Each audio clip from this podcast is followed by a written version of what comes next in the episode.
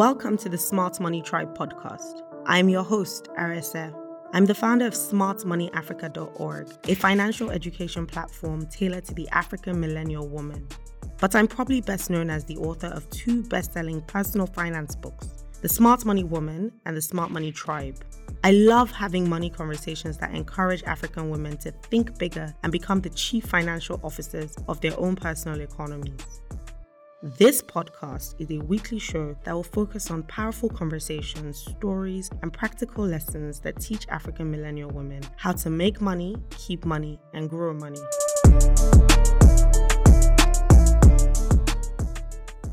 So, this episode is sponsored by our good friends at OctaFX. OctaFX is a global trading platform with 10 years of experience, more than 6 million trading accounts in 100 countries worldwide Enjoy the lowest spreads in the industry, buy and sell for the price you see with the fastest execution, and take part in regular promos. Join the community of like minded entrepreneurs by watching the webinars, reading the market analysis, and mastering a free Forex basic course. Download the app, set up your account, and start trading. Find your bonus for more profitable trading in the link. Happy New Year, people! I'm so excited about 2022 and I love January because it's a great time to plan and map out your goals and you know all the activities that you want to do to generate revenue in 2022. Listen, 2021 was cute, but 2022 we take over. Are you with me? Anyway, my first guest this year is someone I'm really excited about, a woman I really, really admire because of how intentional she is about setting her goals, because of how intentional she is about designing the life that she loves. Um, if you follow her on Instagram, you know exactly what I'm talking about. Her name is Mrs. Udo Okonjo. She's the CEO of Fine and Country West Africa, a real estate firm that focuses on high end real estate. Udo Okonjo is a lawyer and a real estate developer with an LLB from University of Nsukka, where she won the best graduating female law student in her set. She then earned a scholarship by the British government to further her studies at King's College London, where she obtained her Master's of Law degree. She's a very impressive woman.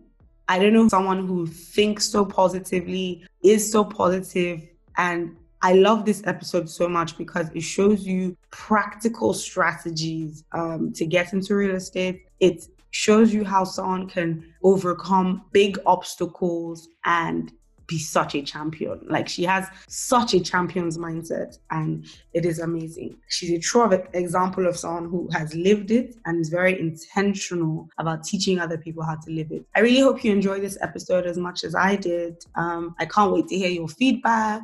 And yay, send me voice notes, send me messages on Instagram. I want to know what gems you took from this episode.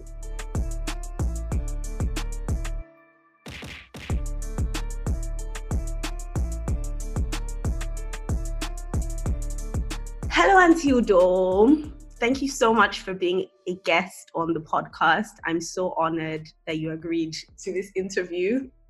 Hey, Arese, it's awesome to be here. Always nice to chat with you. I want people to get a sense of your essence and how inspiring you are. And I wanted to share like what you give us with the world. Mm. So, okay, that was amazing. I love I love starting my interviews with, you know, how I first met my guests, whether I know them or I don't know them. And when I was thinking through this, it really took me down um, memory lane because I remember that the first time that we met, I was shortlisted um, as one of the finalists for an award. And I remember that we had to come into like a boardroom and basically like answer questions from a very intimidating judging panel. Like I remember looking at the list and thinking, oh my God, like all these people in this room are so accomplished and so like people that you read about and you're like so, you know, intimidated by their con- accomplishments and their achievements. I was like, what exactly am I going to go and say like in this thing? Um, but I remember like you asking me questions to get me to talk more about you know myself and you know, mm. and I was I was very I was very touched by that. Like it really is stuck with me. Like even mm. after and I remember coming to meet you um, at another point, and you told me I was going to do great things. Yes, and all of that, and then just it's amazing. It's amazing coming, you know. It is amazing, I would say. And look at you now.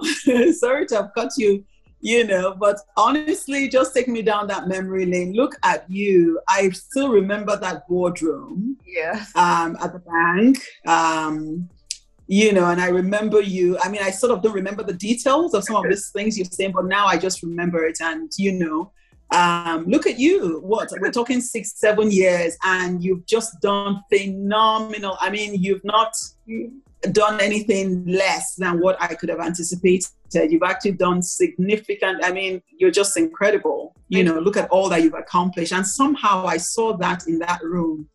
Um, you know, when you stepped in, I remember some of the things you mentioned. You're following, you're this, and just trying to get you to open up and and, and it's really interesting and i wish that more women uh, um, would be in a sense given that sort of opportunity mm. to uh, i don't know. Um, i don't want to take over your podcast so please you know take it from me. But the point i'm just making is sorry? Your time please take take over. No it's just it's just you know to think about you it was kind of the way i see it i describe it it was like a flower right? That you you know was kind of budding and you could just tell like there was so much fragrance beauty power but somehow it was opening up and in a sense you know, it wasn't anything we really needed to do. It's like just a little bit of light to help it open up, right? Yeah. And so, in a sense, that thing you're referring to when I said I was trying to get you to open up, open up. let's look at it as almost like maybe a little bit of light or, or water.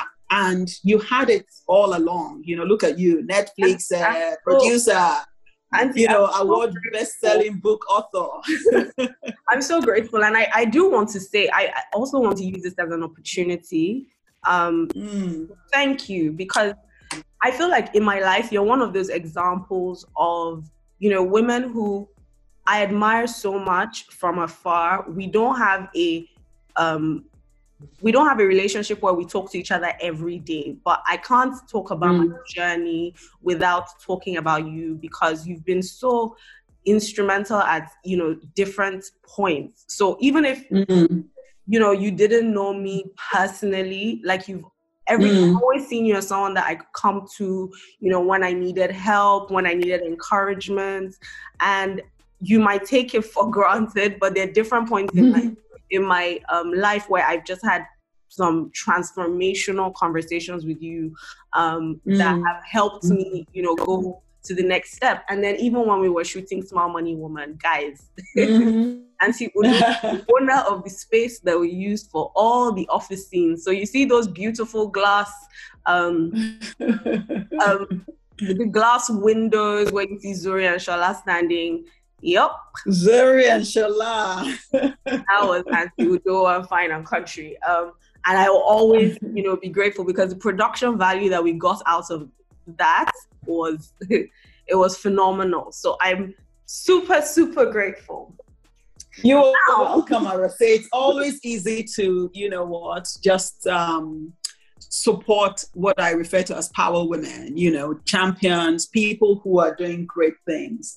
Because here's the thing, you know, I look at myself as a steward, right? Every steward wants to invest in um, places and people that will convert, right? Mm-hmm. Um, yeah, the seed or what they receive into bigger things. So you want to sort of, you know, create circles and circles um, of currency. So if and I will say, you know, I look at you as a power woman who will actually take something, and I use the word power woman generic, generically to refer to women with, you know, potential, high achieving women who do not rest on their laurels or their potential. They're actually working daily to yeah. just really release their greatness, you know, for the benefit of the world.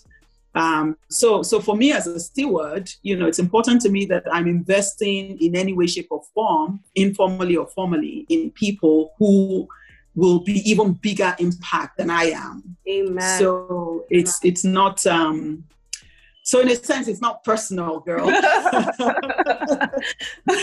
yes it is of course. I will take it. I will take it. And I, I and I and I'm so happy that you mentioned that because for me, I feel because of the women that have invested in me, I always mm-hmm. feel so responsible for making sure that it's not a waste. I, right. I, like I don't want to so I I never want to like do something and you know people have like mentored me and encouraged mm. me and then at the end of the day like I'm lazy or I don't you know mm. reach my goals like it's even doubly painful. So it's interesting right. that you said that. Um I feel mm. like the mm-hmm. ROI to my mentors has to, you know, be there as well. Um, Absolutely. Well done. I wanted to circle back to you and your career. Mm. Please tell us how you went from being a lawyer to being a real estate real estate mogul to being a real estate mogul in West Africa. Hmm. Long story, but we will always have to give the short version. Um, practice law. In fact, when I think of it now, it sounds incredible that I've been a lawyer for, I think, maybe 33 years or thereabout. Wow. Um, and while I was practicing law, uh, corporate and commercial law, uh, I had a what today's world, I guess the millennials would call a side hustle, right? Mm-hmm. And that side hustle was a gallery, a pot gallery called Zanzibar Pot Gallery. it was in Victoria Island um, small 20 something square meter space where I had this beautiful pots that I used to import from Ghana. Um, I, I saw them when I was, you know, attending meetings with my corporate clients in Accra, and I started bringing them in. I love art. I started adding some paintings, you know, to the gallery, and that's really what it was. Mm. Um, you know, while I was I was operating that gallery as a side business, in addition to being a corporate and commercial lawyer, I stumbled on a book right? Mm. That book was called Nothing Down. Um, and it was by an author, uh, Robert Allen, who's still alive. But at the time, because it was a photocopied book, you know, I'm very old, I actually thought maybe the author was dead. But the bottom line is, I read that book and something in me shifted, right? Um, it was a real estate book, how to invest in real estate with literally little or no money, okay? And yeah. so I went ahead to you know, attempt some of the principles, and voila, those principles yielded something. okay. So one of it was, you know, go around your neighborhood, search for properties, understand the values, and, you know, uh, find a well priced one in relation to the neighborhood, okay? Mm. And then attempt to buy it, okay? And even if you don't have money, find other people who can buy it and then make money from selling it to them, okay? Mm. I mean, it's it's a bit uh, more than that, but let, that's the simple version of it. Version. And so I did that, and guess what, Arese? My first transaction in that real estate by by following that, I made a hundred thousand dollars. I will never forget it. wow. Now, to make a hundred thousand dollars as a lawyer, you know, would have taken many nights and months of you know, even at the time I was billing uh, as a, because I was an international lawyer and also corporate lawyer, my billing hours at the time was maybe a thousand dollars an hour. Um, but even that would have taken me several months and big projects of writing and speaking and doing all that to make that kind of money, right? So I share that to say that I got into real estate first as an investor, right? And I use the word investor in this for in this context, meaning I tried my hands at the real estate deal. I loved it. The idea of the, the free, the flexibility, you know, it's kind of like a one off and then you try it again. Now, that said, the next one that I did, I got burnt. Okay. Mm. Um, and that was me trying to acquire some plots of land somewhere in Ajah and, you know, didn't quite work out because it was some ballet type things. I, I talk about that in my book, Real Women Invest in Real Estate. Yeah. And I learned some lessons, but that didn't stop me from going, a, from seeing the opportunity that was in real estate, right? Mm-hmm. And so that's how I got my foray into real estate, purely from a side thing. Um, and each time out, sorry, go ahead. Can I ask, do you think mm-hmm. that your experience doing um, the second transaction in that Ajah area, which is a, for my non-Nigerian um, listeners, Ajah is yes. a growth area in um, in Lagos, but Auntie mm-hmm. primarily sells luxury real estate. So, do you think that that transaction failing in that neighborhood informed your decision to focus on um, luxury real estate, like the high-end markets, as opposed to um, lower end? I would say absolutely indeed. Thank you. Thank you for asking that question. it did. And, you know, I'm glad you pulled me back, you know, to really bring out that point. Um, because that's really the point, okay? That sometimes, so I mentioned the gallery because in doing the gallery, Mm. and people come and buy the pots and i was driving to go and maybe deliver some pots to these clients some of them live in VGC in the Ajah area. Mm-hmm. And that's how I got involved in this location, in quote. And when I got that, got burnt like that, I realized very quickly that, you know, these lessons are not just a short term lesson. I understood what the challenge was, but it wasn't a challenge I was willing to be the one to solve. I didn't want to deal with ballets. I didn't want to have to deal with military personnel to help me get title to any sort of property. I then decided, okay, if I'm going to do real estate, there must be a different level of real estate that I can do. Mm. And so you're absolutely right. That informed, you know, but that's really at the investment level and, you know, as a in quote side hustle. What led me from law then into real estate now as a business was when I saw what that potential was, I then thought, okay, I'm a lawyer. Okay new due diligence, negotiations, reviewing strategy, and you know making decisions is at the heart of law. I can bring that to real estate and use it to serve other people who may want to invest in real estate. Okay, and so that's what I started to do to help clients, um, you know, to identify investment properties. And then I'd advise them, help them acquire it, and then, you know, help them arrange the mortgage. But I was doing this mainly overseas. Now, overseas was because at that time, um, somewhere in my career, I had had a medical, um, you know, uh, a scare and challenge, you know, which I mean, I talk about it publicly, was breast cancer. I was diagnosed with breast cancer at the time I was 36.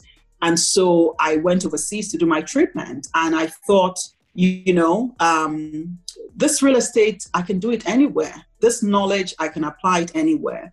And so I carried on um, delivering that service, helping clients to invest, you know, wherever, whether it was in the UK, it was in South Africa, it was in Dubai. I had been doing it just before. Um, you know, and that just gave me the opportunity to to help more people because uh, it was something that I could do literally um, from anywhere. And so it was from that point I decided I wanted to do it as as um, essentially a full-on business. And so that's how I got into real estate. And see, I want to go Sorry? back. I want to go back a little bit because I okay, want sure. To, um, an insight into your mindset and the way you think and mm-hmm. way you make decisions. So sure. you're telling me that at 36 years old, you had breast cancer Mm-hmm. And where most people will be scared and want to give up, you decided that you were going to start a business full time with Fine and Country. Mm-hmm. That is one of yeah. the bravest things. Is one of the bravest things I've ever heard, and you know because we complain a lot about obstacles, but I always ask myself, yeah. who, who, would I be in a real crisis? Mm. be, you know, like it in a life or death situation, and it's just yeah, it's, it's so admirable that that you would go through something like that, and and I'm sure that there was fear, but you decided to do something so you know big and so like amazing. I'm truly inspired. Thank you. Thank you for pulling that out because I think that's actually a very important insight. As a matter of fact, I like to say that some of the biggest things for me have come out in the midst of adversity. Mm. And so, actually, I personally, and I know it sounds, it may for some people, and I hope not, because you know I have to also remember that you know this is a conversation that you're you're you're um, sharing with your audience. And so I say that to then say that I'm glad that you are pulling me back and you know, pulling out the insight for the benefit of your audience. Mm-hmm. Um, I share this to say that, you know, the real opportunity. So, Fine and Country West Africa, I was literally lying in my bed um, on a Saturday going through the newspapers when I saw the license that was advertised in South Africa. It wasn't advertised for Nigeria, but I knew that if I, I wanted to do real estate, okay, and I wanted to do it at a certain level. So I always wanted to partner with, um, um, you know, I wanted to collaborate, partner, uh, leverage, you know, a, a bigger platform and brand. Um, I had sought one out, you know, some time before, um, but sort of just casually. But right there in the midst of this, you know, challenge and all of that, I reached out, and I remember that first meeting. You know, I didn't have hair. I was, I was, you know, I think I had a scarf, not even a wig, because in those days wigs weren't even as whatever. And I just put on big earrings, put on some nice beads, so I could look a little bit, you know, fancy, yeah. and went for that meeting. And you know asked for the license for fine and country west africa. And they're thinking well but we didn't advertise for west africa. And i thought well but you know now you have an opportunity you know so honestly Fine and Country was birthed in the midst of adversity right and when we then launched you know a year later when you know i was i was obviously well i'd finished my treatment we launched into a recession which was once again another adversity and difficult time and instead of looking at the recession as a difficult time, I looked at it as an opportunity that, well, guess what? It means that, you know, in a in a country where people sell real estate, by the way, I'm referring to now Nigeria, um, where anybody can sell real estate. You know, your brother, your sister, your cousin, your cook, your chef, your driver, anybody can point to real estate and sell it to you. Um, I reckoned that at the higher end of the market, they needed, you know, professionalism. They needed someone who was astute. They needed a, a professional presentation of their of their real estate, top-notch customer service, all of that stuff. Which you know, Mr. Andrew, your chef, or um, Akintola, or Emeka, the driver, cannot do, or just anybody, mm. right? Um, and so I looked at that as an opportunity that, you know, one, your street person can do it. Two, even if that's what you do, you could help, you could do with some professional support. And so when we launched in um, 2007, it was at Federal Palace Hotel, um, we used that opportunity to invite, you know, people in that sort of um, uh, high tier, upper, um, uh, um, high net worth uh, category, professionals, corporates, that sort of thing, because that's the niche where we wanted to operate. So, once again, as I said, in the recession, tough market, but we decided to serve people who their problems were bigger and their problems required some measure of specialization. You know, so you are right that it is a mindset um, to determine to see possibilities when you have problems. And you, you know, know and not to allow those problems you know, to overtake you. You know why I love this story because you know Mm-hmm. right now in Nigeria, and I get it, things are really, really difficult, and all of us, you know, mm-hmm. are trying, you know, our best every day. But there yeah. are jokes about mm-hmm, motivational speaker. This I love to be able to showcase people who can show us practical ways in which they actually did something. So mm. you can't tell me that there are more things that are bigger than say cancer. When mm-hmm. you like I, you have to see the opportunity like you have to reframe the problem and see an opportunity Absolutely. instead of you know instead of a problem and you know if you say that it by itself like the average nigerian will be like mm, yimu motivational speaker but these this is real life stuff like a recession mm. um, a health scare these are real things yeah.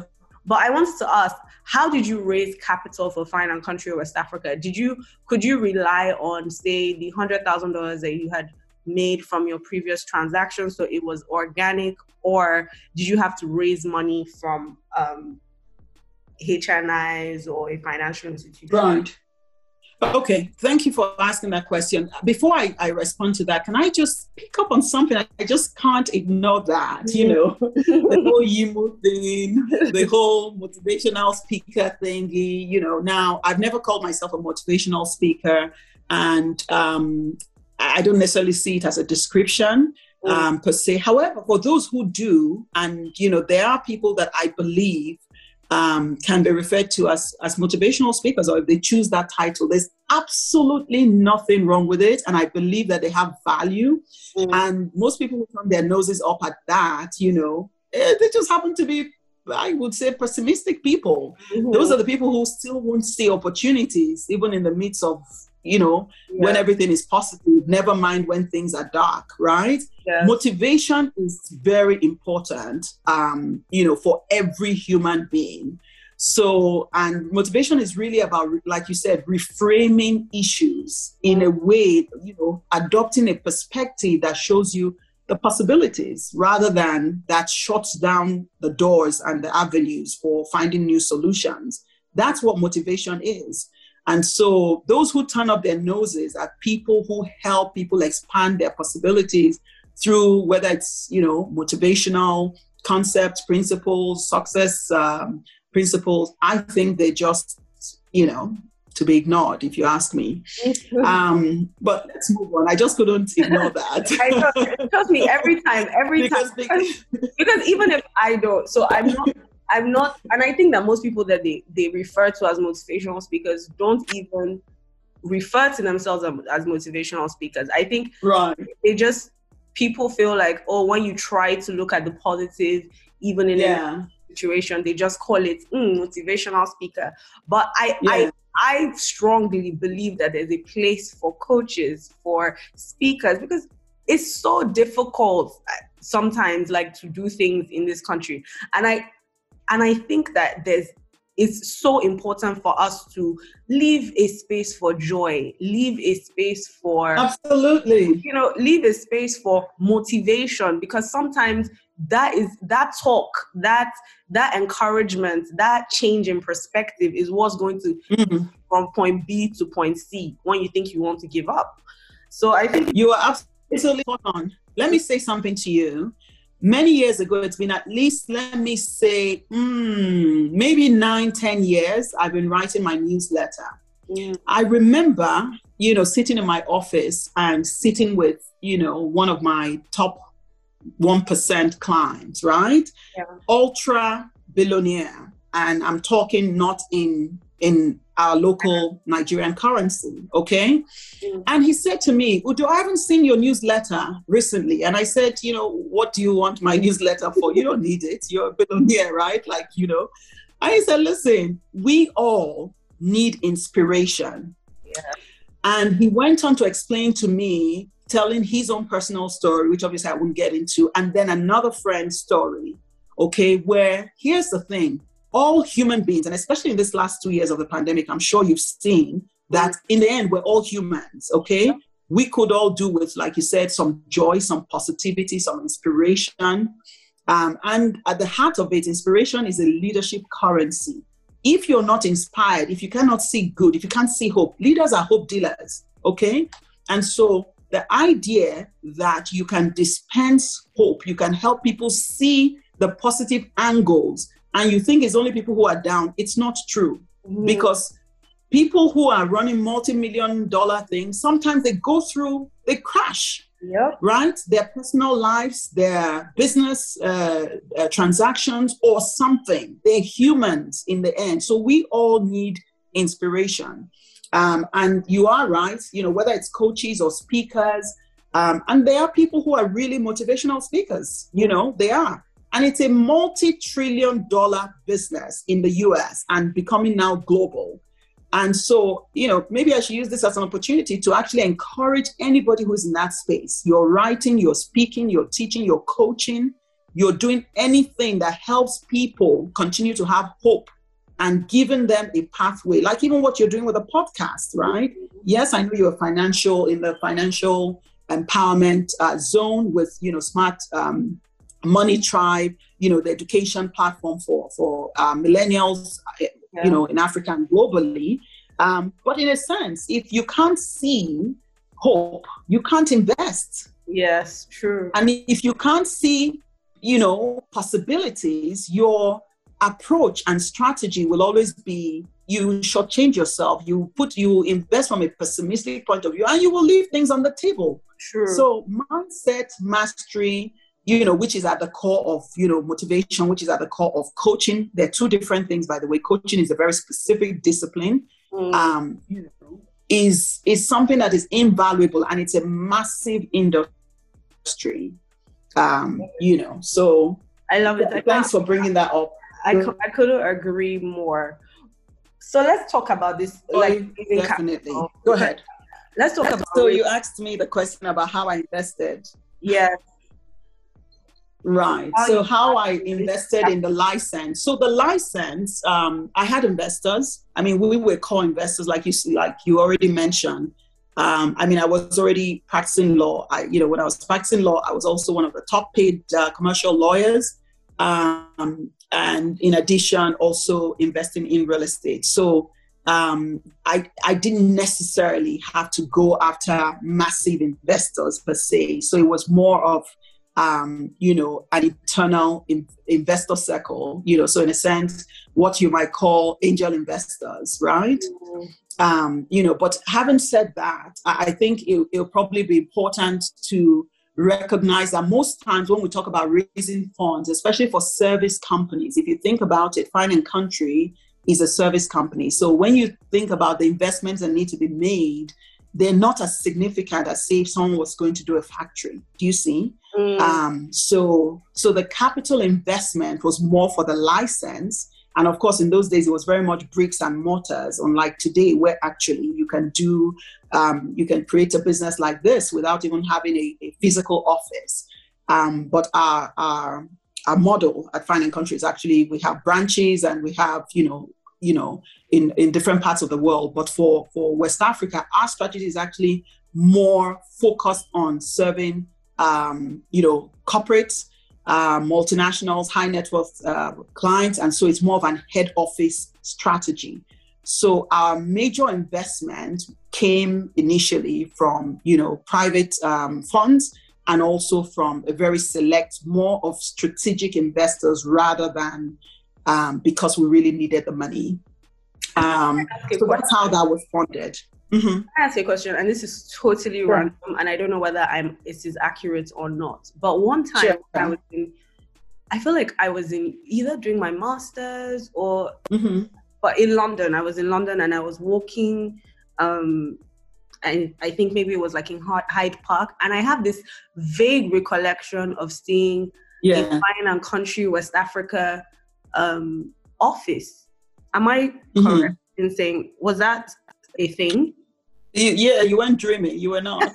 I remember, I remember thinking, "Wow!" Like, okay, hold on. This is fine and country, as in the one I see in Lagos, like the one I see in the news, like they advertise in like the, you know the papers and all of that, and it's in.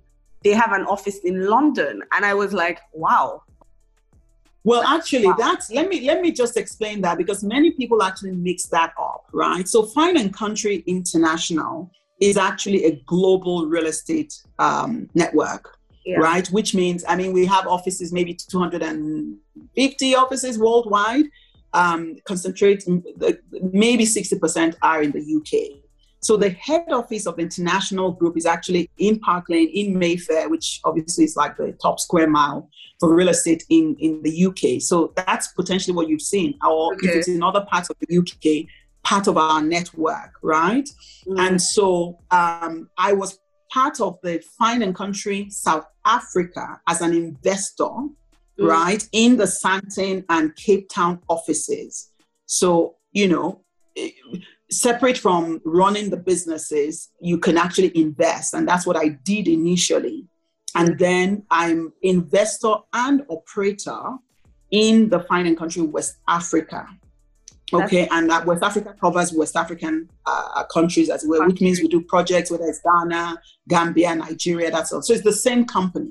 I love um, it. You know, I, I love clarify it. that. But mm-hmm. in the midst of these like audacious goals, doing, mm. You know growing a business as phenomenally as you've done, um, what would you say that your biggest challenges with building a business in real estate um, in Africa has been? Mm. standards, standards, standards, standards, standards. Ooh.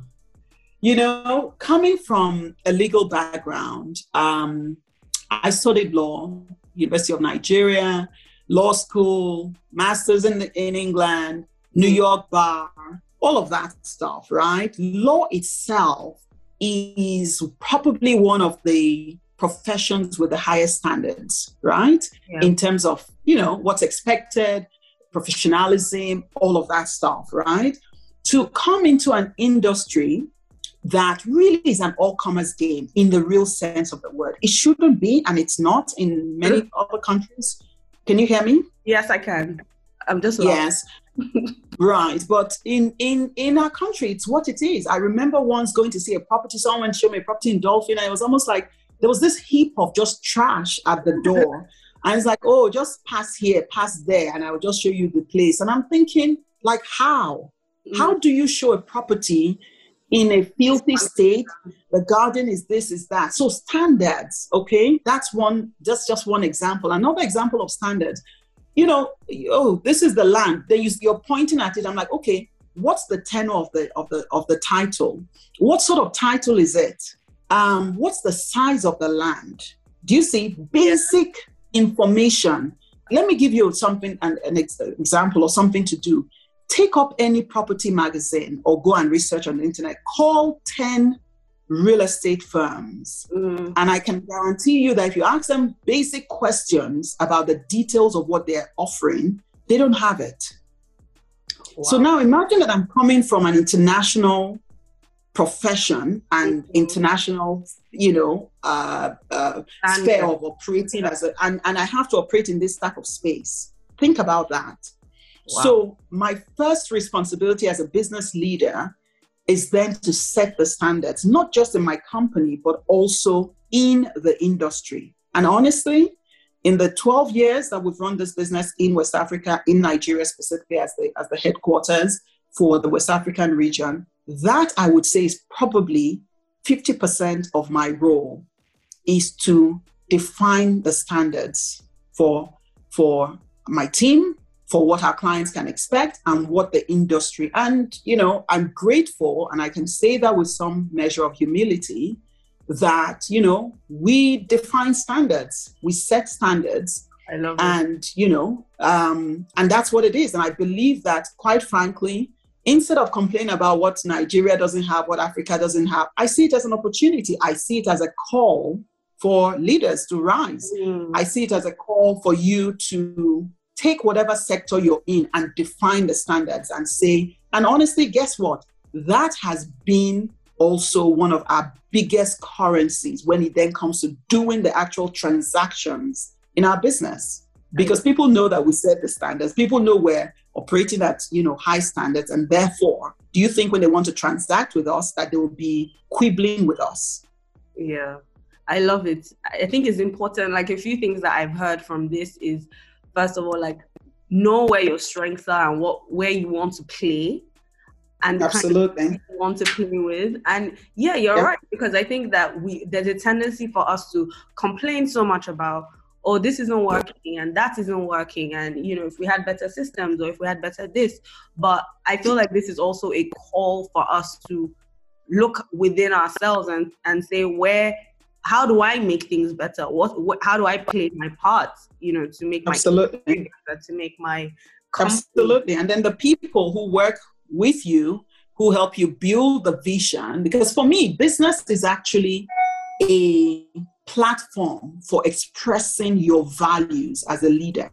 Mm. It is it is a platform. So if you want to contribute to national development, for example, if you want to contribute to economic development, if you want to, com- to contribute to um, human potential, what better way than to use your business? Start with the people. And so at our company, Fine and Country, we call our team champions. Mm. When I teach leadership, you know, I teach, you know, championship principles. Where I, I taught that curriculum at, you know, the IWOW Leadership Academy. I've taught it at multiple organizations, local and international. The same curriculum. It's about leadership, right? Today in our in our company meeting, you know, in terms of the five pillars for our focus, what we call this year Game Changing 2022. The first pillar that we're focusing on of the five is leadership, mm. right? You know, and leadership is about you raising the standards. It's about you showing, being a guide, showing people how to do things by your own examples, as it were. Doesn't mean we get it right all the time, but it is a commitment to pursue excellence. It's a commitment to not accept mediocrity. It's a commitment to not be part of the problem. That's what makes and defines championship and leadership. You know, and that's my personal core value. And therefore, I bring it to business. I use it to raise and train my team, coach my team. I love listening to my some of the leaders in my team, you know, when they're talking and it's like, you know, I just feel like they're they're modeling me and I'm like, I smile. And, and those who've even worked through and gone on to build their own organizations, or some have even gone into government, into um, public service. I look and I say, this running a business is a platform to, as it were, spread my values through people, through the clients that I interact with, through my stakeholders. Every time we show up, we're showing up in our core values. And that's for me why I look at business as such a phenomenal, um, you know, uh, platform. Um, you know, not just for the transaction, but you can both accomplish or get, you know, profit, but you can also think in terms of posterity. What mark are you leaving in the sand? You know, whether for an industry or for a nation or for even a team, because one person changed their mindset, changed from mediocrity to excellence or from mediocrity to service. To me, that's massive and see, uh, that's so powerful because it's one thing to be a superstar yourself and a champion yourself is an entirely different thing for you to create new leaders, new champions. The ripple effect of that is so powerful.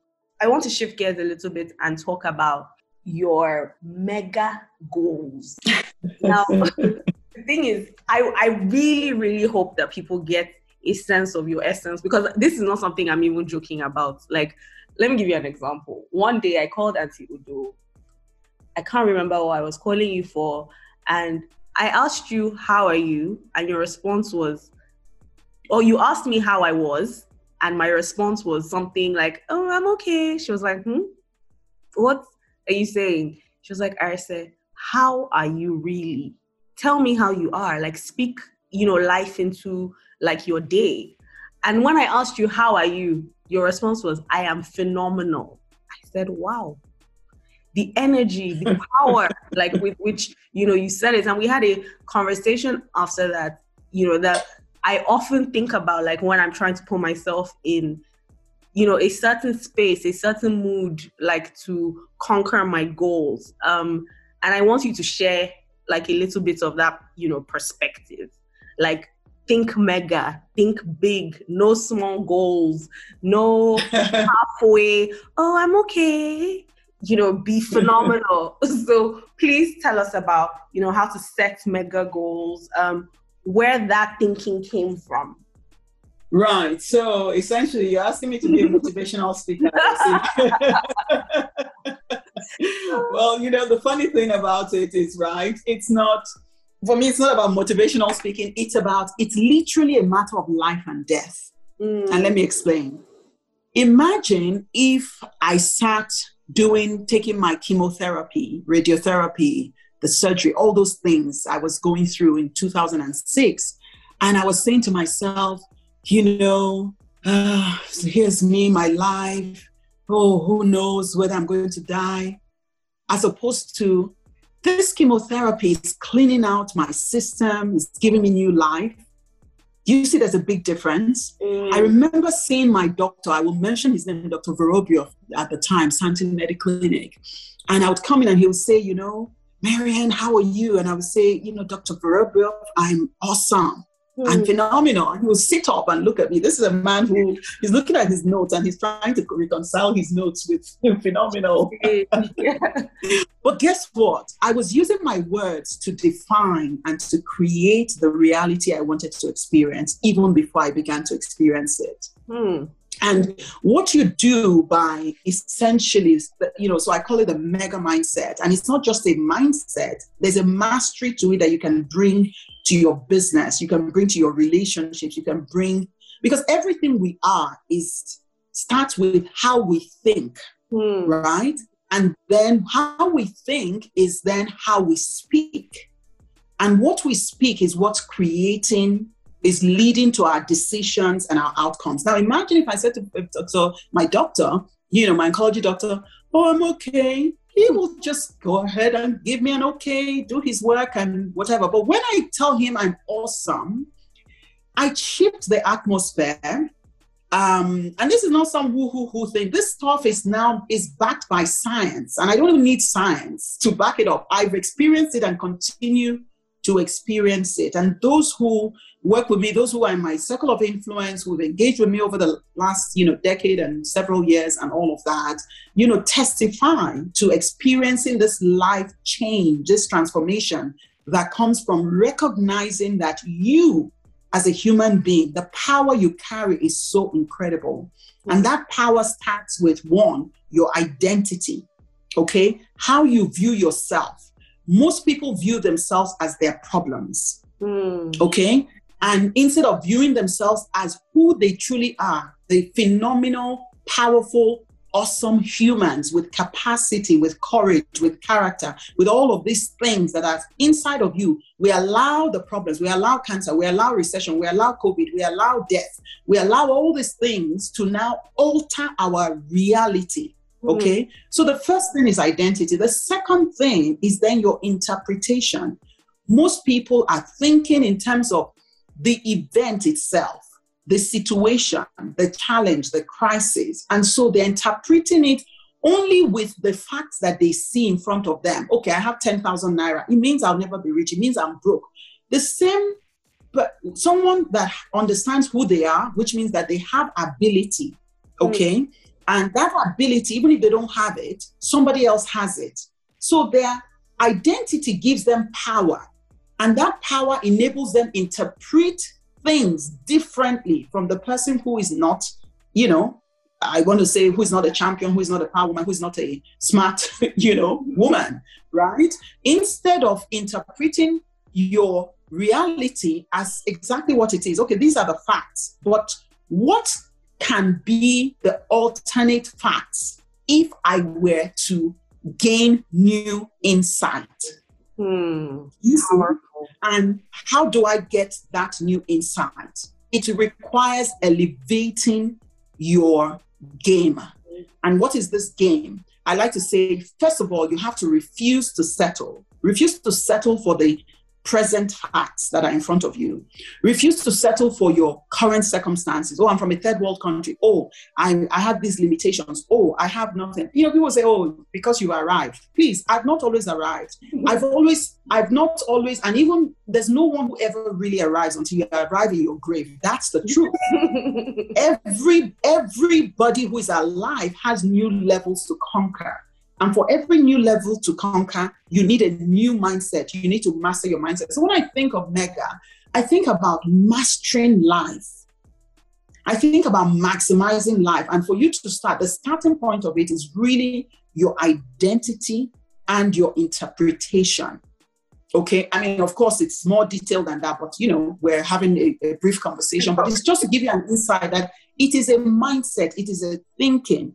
And here's one thing that actually helps people with their identity because sometimes people have their identity because of maybe something has happened and so they take that identity from what someone has called them. Someone has called me before you're just a woman. If i look at myself as just a woman i will say that identity will not accomplish some of the things that i've accomplished Mm. Just a woman? No, there's no such thing as just a woman. I'm not just a woman. I'm a phenomenal woman. I'm a, a powerful woman. I am beyond a woman. I am a human. that has incredible capacity, right? I am resilient. I'm, you know, powerful beyond measure. I'm not just a woman. So you reframe what the identity that either society or whoever has placed on you.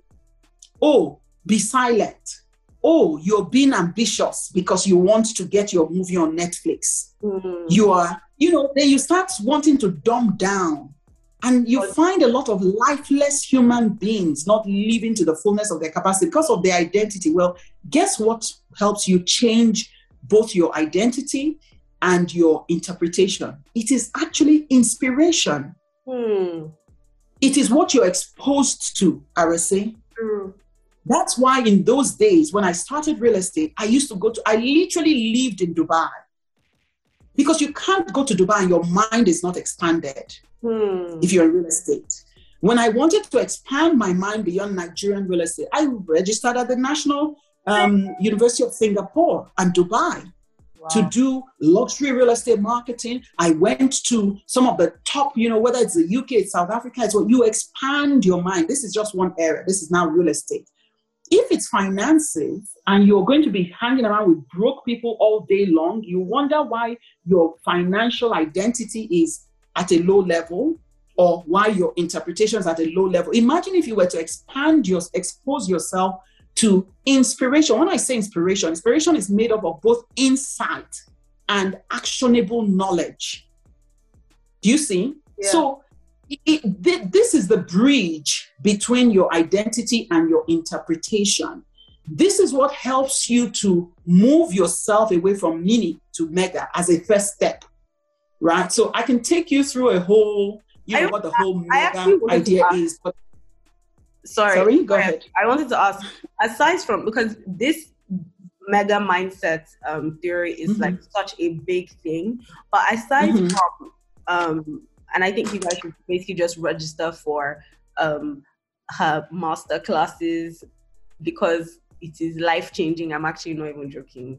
Or the Wow Summit, the iWow Summit. Um, I wanted to ask are there other skills that you feel like you needed to develop to become the kind of entrepreneur that you are outside you know uh, outside of the mega mindset you see I, have I've found in my several years of doing business of you know being a business leader working in my business or leading my business advising top business uh, leaders themselves a lot of leaders, a lot of even businesses that end up, they've done very well, then they crash. If you check it and you track it, you will find that there was a life mastery failure, a leadership failure, something that had to do with personal growth, character, development, mindset, all of those things, right? So that I want to reinforce is an ongoing people think that oh they'll go and learn this and that's it. It's ongoing. The fundamentals repetition of it application of it every day to your life, to your business on a daily basis is non negotiable. If I were to um, refer to in terms of you know the skills for business success, for me first, you as the business leader, your own leadership mastery and life mastery is critical.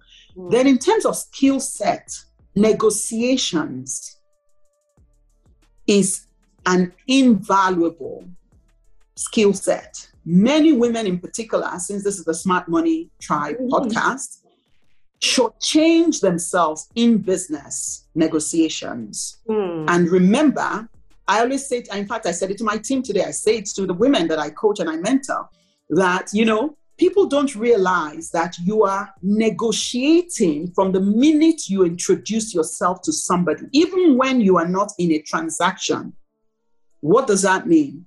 Mm. It is how you are perceived, which is where this idea of your leadership brand, what some people refer to as personal brand, you know, the I would say next level, the mega level of personal brand is leadership brand, okay? And that's kind of where I really focus because most times at the leadership brand level, you're talking about, you know, wanting to influence industries and nations and, you know, bigger spheres of influence. You work you end up having to work 30 years when actually guess what? You can work for 10 years if you understood how not to leave value on the table because you were not deliberate. You did hmm. not design your high value into your business vision from the beginning. So people think of negotiations at a very basic level, but there are high levels to it. So negotiations is a powerful tool that, as a business um, person, as a smart money uh, woman, you've got to never stop understanding it, learning it. And I right? I, I, sorry. This is such a big one because I feel like women, a lot of women are very fearful when it comes to negotiating. You know, we tend to leave money on the table, like you said, because we don't necessarily all the time. value all the time. Um, but what yeah. skills, what yeah. what what practical skills do you think that um, women need to develop so that they're stronger negotiators, especially in an African environment? You see, when I start talking about identity, everything rises and falls with your identity. By identity, remember your image of yourself. There's your image, there's the other external image and perception. So, ability to tell your story, your ability to advocate for yourself, your ability to understand what your worth and your value is and not to shy away from it. Confidence, in other words. Mm. Unfortunately, many women struggle with confidence issues. Imposter syndrome, we talk about it in the career world, but actually, imposter syndrome, what is it? It's an identity issue, it's a value issue, it's an esteem issue, it's an some of it is cultural, environmental, some of it is personal. Um, so confidence mastery, which is also in the middle of you know life mastery and leadership mastery, is something that is the skill.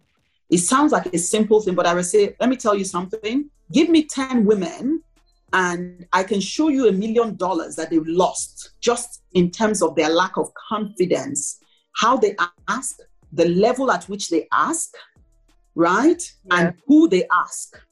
I believe you. Right? because uh-huh. I believe you because I've I've been seeing a very or noticing a very interesting, you know, trend where I find that I see myself even I'll just use myself as an example actually. Mm-hmm. Even if people are always saying to me, "Oh my God," I say your dreams are so big or your goals are so big and things like that. On a day-to-day basis, sometimes I I find myself in situations where, let's say, I'm pitching for something I'm trying to, you know, oversell my value. I'm trying to think about mm. all the hundred things I will do to make one dollar, mm. right? Then mm. I maybe I'm exposed to um, a proposal that a man has done for the same yeah. type of work, and it's like what they're mm. offering is way less than what I'm offering. Mm-hmm. So I'm willing to do a hundred things for that one dollar. Meanwhile, the man is maybe doing five things for the one dollar and with confidence, all the confidence in the world. And you know, me, I'm thinking Absolutely.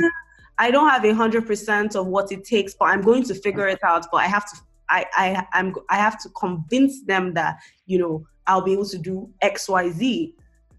But yeah, is, you know, offering like a minimal a minimal, you know, amount of value, but will ask for a big amount of money. And I, it's a confidence gap. Yes. You know, we talk about the gender gap. What I see is a confidence gap, certainly at certain levels. For a woman at your level, for example, with your exposure, it's not a gender gap issue, it's a confidence gap. Yeah. Right. And that gap can be breached. And that's where you know, having power communities, right, where people are willing to expose themselves to ongoing, um, you know, uh, uh, transformative learnings, as it were. Um, these skills can be developed, right? But it is there's there is a massive confidence gap. It's why women tend to overcompensate. You've just given that perfect example. Yes. You offer a hundred things, you get the same ten dollars. The guy offers five things, gets ten dollars. Who is more profitable? So you mm-hmm. see already where you've left money on the table yeah. just by not having the confidence to recognize that, you know what, the core value that I have to offer here is this. And I don't need to pack on 10 other, 20 other additional bonuses and this and that just to demonstrate. We overcompensate. It's the same reason why women tend to say, oh, you know, women have to work twice as hard. And I say, no, you don't need to work twice as hard. Already, by saying you have to work twice as hard, you've already negotiated yourself to at a lower level because do you know what twice as hard means? you do the math. I'm not a good mathematician, but I already know that you're giving more than what you're getting. So you work twice as hard as the man. That's what's showing up in you delivering 100 things and getting paid the same thing as the man who delivered 10 things and got paid the same as you. It is a mindset shift that women need to make. Otherwise, it's hurting them. Yeah. Um, women are living longer, therefore, they need to master their money. Mm-hmm. And mastering money, at the heart of it, is the power of negotiations, you know, understanding, you know, and mastering negotiation. Because here's the thing negotiation is not just in business, it's also negotiating your time. It's negotiating your value at home with your in laws, with your children, setting up boundaries so that you can be more impactful. I ask my team all the time, what is the highest impact thing for me to do? Not what is your top priority, imp- highest impact. If more women would ask that question, okay, they would stop one overcompensating, they would stop wasting time, they would stop taking low value, low uh, impact, you know, activities. Um, there's a leadership framework that I teach where I help people see low impact, high impact, low value, high value. If you check a lot of women, it's the beginning of the year. Check the top things you're doing towards your finances. You'll find that 80% of your activities are low impact, low value. Hmm. And are they even revenue generating? The things you do on a day to, on a daily basis the most are they absolutely are they revenue generating activities? You know, and how much? Absolutely. What percentage of your bottom line, you know, do can you tie those activities to? You are so so right. This episode is filled with so much gems already. Like I'm so excited. Auntie, I'm glad. We, can we shift to some personal question, personal finance questions to um, round up? What sure. your what? How would you describe your investment strategy? Like, how do you decide what you want to invest in, and how? Mm. So for me, investment strategy has to do with the first first basic skill or first basic principle for success for me is knowledge. Mm. Is it something that I'm knowledgeable about? Something I can gain the knowledge of and understand? Right? Mm. Because you don't want to invest in something that you don't understand, you don't have the knowledge of. That's the fastest way to lose your pants. Mm. That's one. Two, for me, I'm a heart centered leader and investor. Heart doesn't mean that you can't have, you know, you can't make money. Money is important to me because I understand the power of money. Mm. You know, I believe that one of the, you know, top measurements, you know, for high impact leaders is actually your ability to create wealth. Okay. Yeah. Um, and so, you know, but for me, I like to invest in things that I want, understand, and things that I value. So my best investments are in things that I can see how they enhance my my my shall I say my enjoyment of life. By life I mean the world generally. So it's not purely a naira for naira outcome. It's a can I invest one naira, get 10 naira out of it, and enjoy seeing what that is. Some people call it impact investment, right? Mm. Others call it value value based investing. But for me, um, so for example, I can't sell what I don't really like or what I don't really believe in. Mm. I know that for some people they consider that to be limiting, but you know, I'm happy that one of my personal values is freedom, and freedom basically means that I can choose and I believe that most times the whole idea of wealth is to give you the ability to choose what you'd rather do.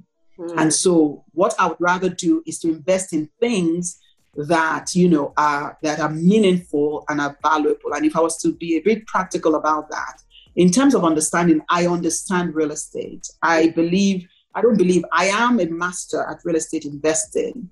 I've helped people you know, create incredible value in the multiple millions of dollars um, in real estate and continue to do so. It's also one of the key areas through which I personally um, you know, created my own personal, um, you know, wealth uh, portfolio, if I can say. The additional side um, is for me. Uh, if I, I mean, of course, I don't like to talk about stocks because I don't have mastery in that area. Mm-hmm. I understand it. I recognize it as a strong, um, you know, financial pathway for mm. those, you know, and especially for diversification also. You can't be an investor and not invest in, in equities and all of that stuff.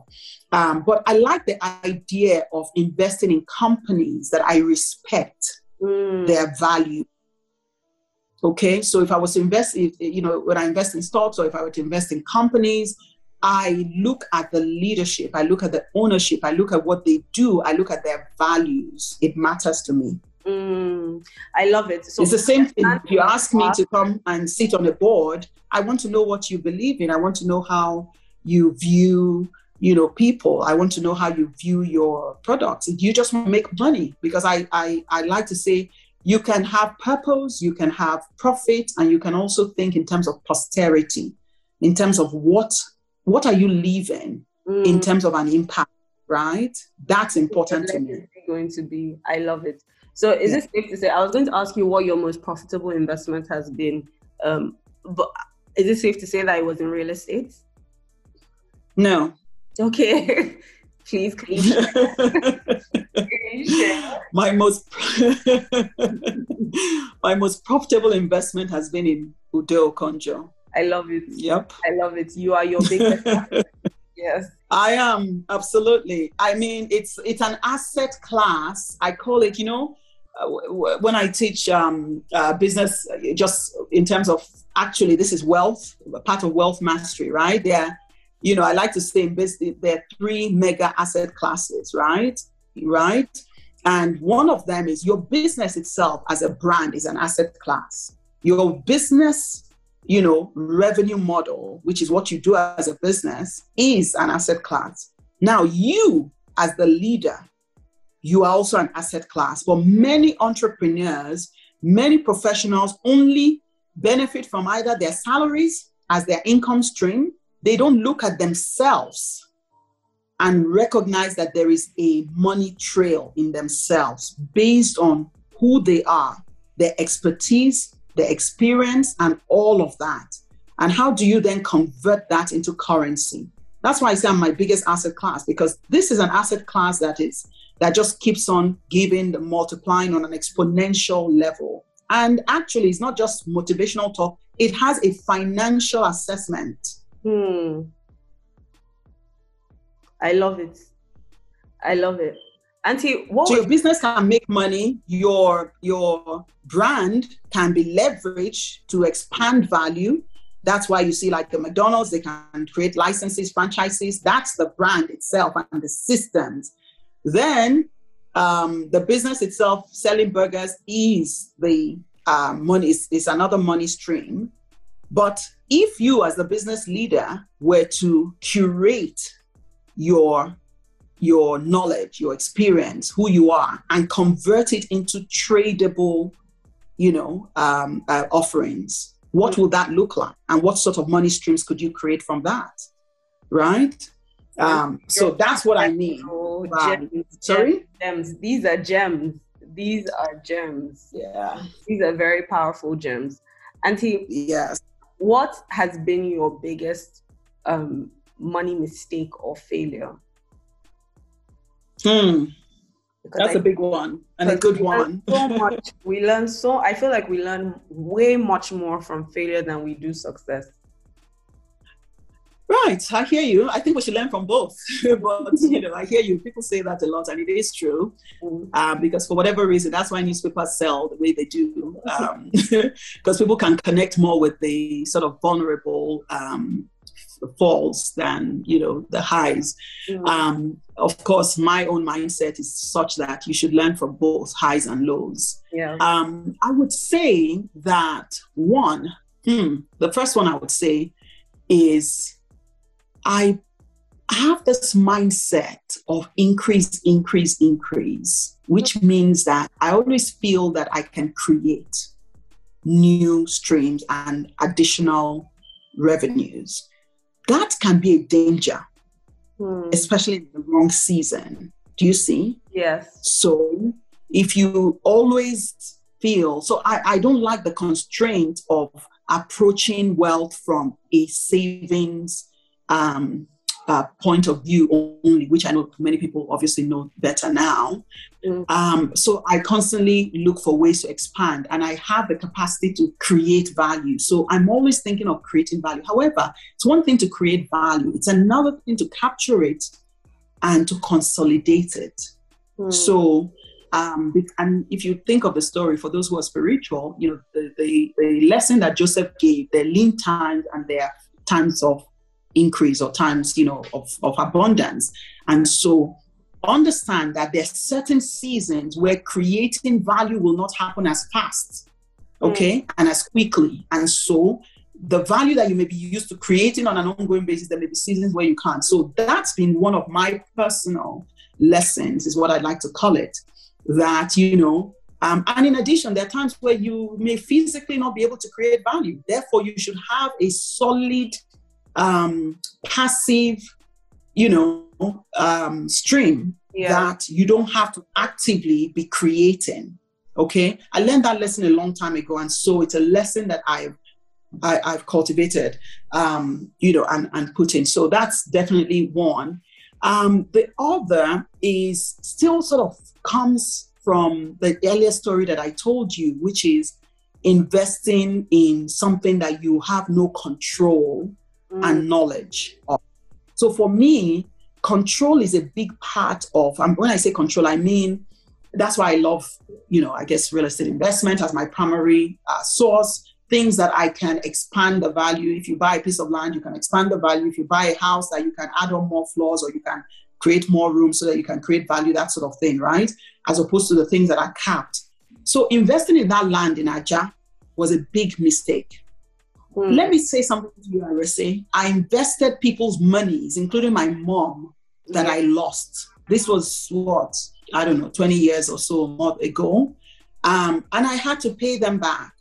Okay. Mm. I had people overseas and all of that stuff. So I invested in something that I wasn't in control of. I didn't know the end, the person who was doing the actual selling. I trusted somebody else. So that's why you can see one of my first principles is knowledgeable mm. about whatever investment I'm making. So that's been a big, um, and every time I've made the mistake of not doing enough due diligence or understanding, learning what it is, and aligning it with my personal strengths, Ajah or certain parts of um, or certain types of investment, they don't excite me. They don't really whatever. Somewhere is not really organized, clean, this, this, that, and the other. I'm not really whatever. So I wouldn't want to spend my time. So every time I've done investments where I'm not feeling it, I'm not paying attention to my intuition, my knowledge, my values, it's been a big fail.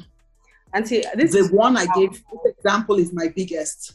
Do you know this is so powerful because I want to go back to what I was saying about how we learn more from failure mm. than, um, than success. And I agree with you, we can learn from both.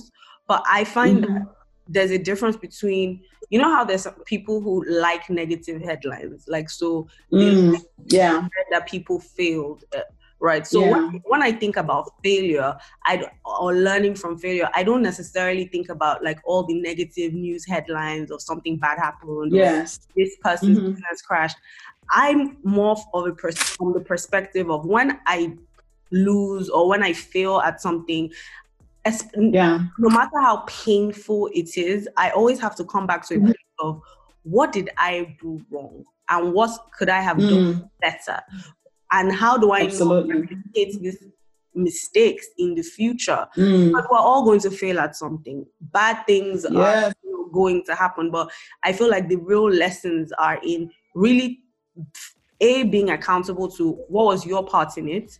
B like really how do i leverage this knowledge for to yeah. replicate success like in the future? Um yeah. You know i think it's very powerful what you said from that you know big failure in that one something bad happened where you probably felt less you you probably felt like you had let you know people down because you know people mm-hmm. trusted mm you. But these things happen in the course of you know doing business. But you sat down and you thought, hey, you know what? My strengths I'm are not, you know, in Ajah.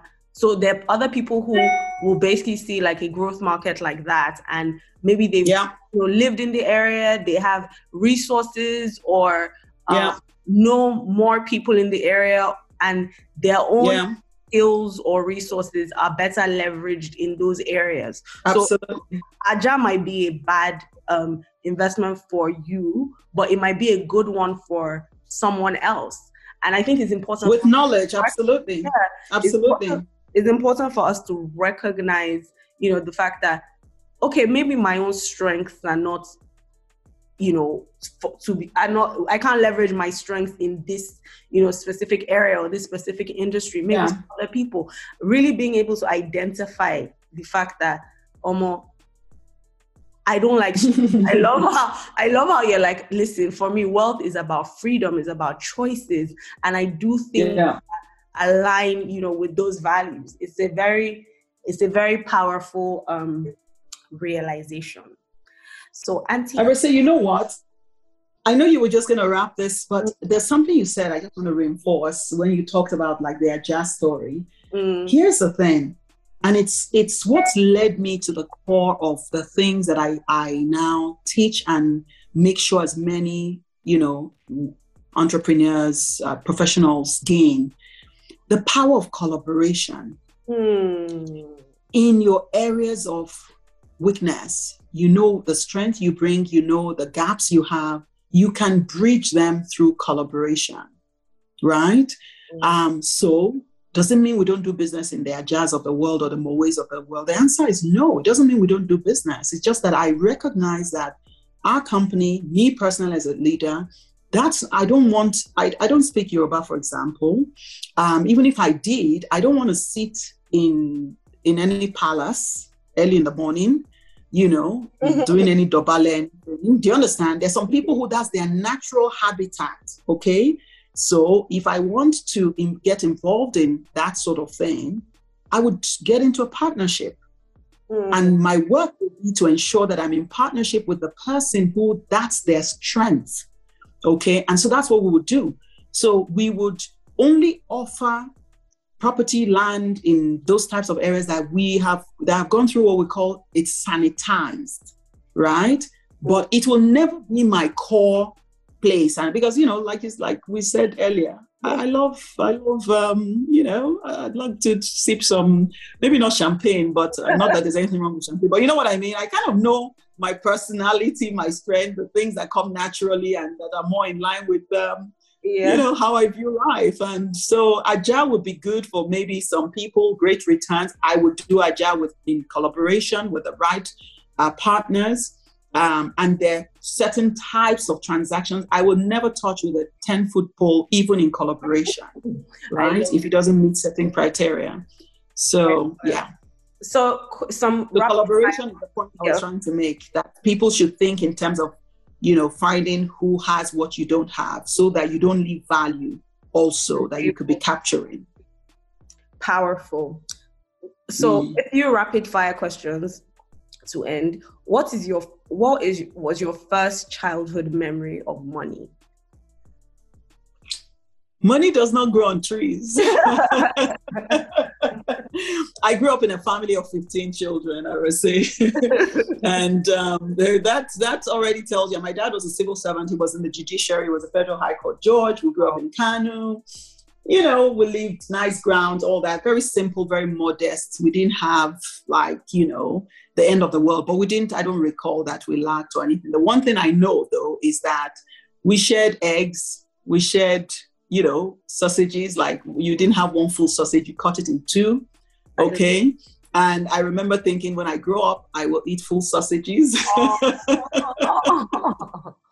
I, That's one. I remember also that when he would buy clothes and shoes when he traveled, he would just basically buy them and then you would have to kind of, you know, choose, Yeah. choose and not, it may not quite go around. And because I had big feet, it was very, it was more, most times my family, my, my siblings are going to kill me. But most times I didn't quite get my size, right? So I remember thinking if my dad had, you know, like a lot of money, he would actually buy for each person their size and multiple. So I have a shoe fetish now where if I see a pair of shoes I like, I buy all the colors, right? I love it. That was going to be my next question. What are your, what, when it comes to spending, what are your guilty pleasures? Oh gosh. I used to, in fairness, now I'll tell you what my previous and what my current is, right? I was saying, honestly, I'm going to hush this, even though there was a time in my 30s and maybe early 40s, but it was more in my late 30s. Bags, oh my gosh. I can't believe the bags I bought. I remember one time in Dubai, I bought bags. I bought like six, eight bags, designer bags. I remember in South Africa, bags. I remember in London, bags. I used to buy bags. Hi do you know what sort of investment those bags would have been? Okay. People tell you bags. I have some now that, you know, it's like, oh, you're looking, you go and take it all this secondhand play rubbish. right? If I put them in my property in those days. You see what I mean? Yeah. Bags. Like I I was mad, crazy, right? Now, listen, I buy bags from, you know, Adubea Johnson in Ghana, from, you know, Nigerian designers. I can buy some European ones, but all of them for me are bags, right? I have top designer international, I have local, it doesn't matter. It means nothing to me. Um, so that used to be my fetish, blew a lot of money. Now when I look at some of them, I'm like, I can't even afford it. Like, how did I, how was I buying them? So please, if anyone is listening to this, don't waste. There are other things that can give you joy and fulfillment. but I love, so I love balance though. I think I feel like room for balance. Like we have to find a place where there's a part of money of your income that you invest and there's a part of it that you are allowed to splurge on as long as your income can support it Arese, please, I hear you. Okay, I agree with you. I'm telling you, you asked me for fetish, you asked me for, I'm telling you that I, I won't say regret it. it. It was a problem, please. It was a problem because I'm also, the why it was also a problem is that genuinely, right, I, I don't know how to keep material things. Do you see? So some people keep their bags well. I don't. Mm. And you know, some people, my friends know, they buy my bags off me. My sisters, my friend, younger and old, and even reg- my pair friends. You see, because I don't put the value on them. So it was a waste for me personally. So I'm not saying don't buy bags. Please enjoy it. I love good things. I love good bags. I love whatever. I'm just saying I, I, I overdid it. Okay. Yeah. And now I'm more measured about it. I have a combination and I recognize now that, you know, I value good things, I enjoy good things, but it's not for me a long term, it doesn't give me long term joy, mm. you know, in that sense. Okay. So I'm now more measured in my approach to them, right? So that's my old one. And I still, every now and then, you know, may fall for it. what I currently have now is not as bad. Okay it's online shopping. Have you? And guess what I do? I just I shop. Where you're hiding your purchases from your husband or your deliveries from. Your uh, no, no, not now. The only thing is that he always says to me, "Yes, you're always saying that I've had this forever." So that's that should give you a hint. you know. So there was a time I used to have to come to the back door or leave the things in the car you know, that sort of thing. Yes. And it's, and there's still occasions, you know, there's seasons. Obviously, the last pandemic, I, you know, I turned 50 a couple years ago and I remember I went overboard. Mm-hmm. I bought shoes, I bought this, I bought that. And then pandemic happened right after my, my 50th, right? And guess what? All those shoes now I've done two years without heels and I can't wear a lot of them. So I'm going to have to do charity sale, right? Wow. A lot of those glam clothes, all those things. I'm not, I have no interest in them. So they go. Every year I do a charity sale anyway. Um, in the past, I used to dash them to my friends, but now I realize my friends can afford it. So why am I dashing them? This is um, you know, Sorry? another income stream.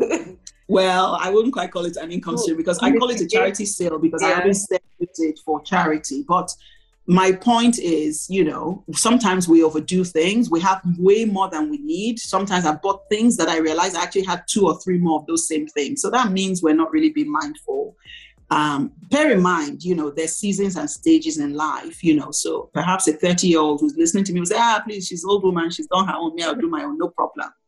Just maybe do half of it and save half, so that yeah. you know you can retire a bit earlier and do the things that matter to you. I totally, totally, totally agree. And you know, mm. did you have money conversations with your husband before you got married? And what advice would you give couples on, you know, managing the family's finances? Say you're really milking this conversation. so, you know how hard it was to get on your schedule. I will milk you. I will milk. Okay, I'm sure this is our last question. Though. that comes to the last. That comes to the last. Okay, all right. Did we have money conversations? I can't say specifically that we did. Um, I can't. I, I, I, have to be honest. I, I can't remember that we sat down and then discussed and we had that structured no. Um, I had money observations, not money conversations. Mm. Um, so that's what I would say. Then, in terms of how would I eh, advise couples, did you say about yes. money, handling money, marriage? Yes. I would advise uh, first women specifically, uh, wherever you're from, whether you're African or whatever, but especially if you're African, have an independent financial source. Mm. Have joint, you can have joint, and you should have, depending on your relationship. I have a, you know, uh, I believe that you know if two are one then you must have unity around you know some aspect of your finances because you are doing things some things together but you are one full human being with your own independent interests and values and style.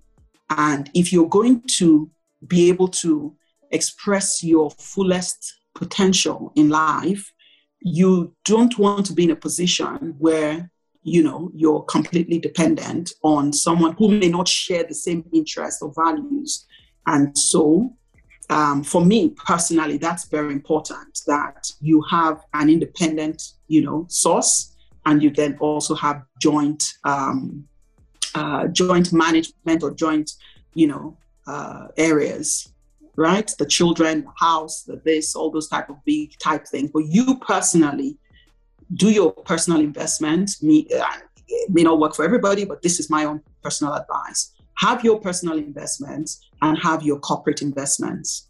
Mm, I love it. Final question. If you won the lottery and you won a million dollars, what would you splurge on and what would you invest in? Hmm.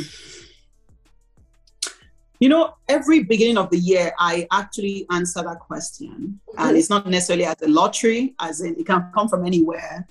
Of course, over the years, the amount has changed. It's sort of significantly more than a million dollars, but let's use a million dollars. let's let's say a million dollars because a million dollars is still a lot of money as free money. So Today, if I had a million dollars, I would, um, first of all, put 10% aside as tithe. Um, i put another 10% as just pure, 10 or 20% as pure, like low, whatever savings type thing, right? I would take 500,000 or maybe 400 and invest in something, it'll probably be some sort of a real estate, right? So as a deposit, I'll buy a high rental type real estate somewhere. Um, and then about 200 or 300 that is left. You really want to know what I'll do for the splurging part? I, I Sorry? No, I want to know. huh, huh, huh. I would take, hmm, six girlfriends on a vacation, all paid, all expense. I've done something close, not close in the sense I was all paid, all expense, but that is, you know, that's like I, I jokingly say that's my inner Oprah. you get a car. You get a car. Uh-huh, exactly that sort of thing. So I would I would six people. It won't cost me. Maybe it will cost me 100, 150, that sort of thing. I would maybe take 50 and blow it on, like, you know, I'll shock some people, give people 5K, 10K, 1K, that sort of thing, right? I love to give. And the other ones, I would just, you know, go online or go into maybe Selfridges or somewhere. No, I won't go into Selfridges. I'll get a personal shopper. I'll give them like 100K to just, you know, buy me some new, like, some new wardrobe, some new items That's what I would do. So nothing particularly exciting apart from the vacation part. that vacation part, six days, or rather six ladies, six days, all expense. Um, you know, somewhere. Uh, and when I say all expense, sorry, somewhere fabulous somewhere fabulous exactly and fabulous for me is not necessarily that it's like costing like maybe you know it could be in seychelles it could be in greece actually greece is kind of on my mind right now greece or bali i know, you know? oh my goodness so Greece or Bali is what I would do. I've done Seychelles with girls before. So yes, I would do that. Maybe pay for the whole villa, pay for all the expenses. Maybe they will do their tickets because if I do tickets, first class tickets, my 100K will be gone. So Thank you so That's what I would do. So much. And this has been such an insightful conversation. And I feel like people are going to learn so much. There's so much wisdom in this conversation. Thank you for blessing us with um, your wisdom. Thank you for taking the time to be on this podcast. And you are welcome, Arese. I thoroughly enjoyed it. And I'm saying to myself, oh my gosh, what, was, what did I say?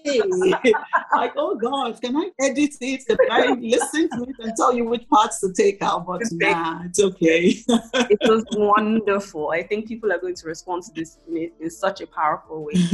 so, so much. You are welcome. It was my absolute pleasure. Thank you for listening to this episode of the Smart Money Tribe podcast. I hope you enjoyed it.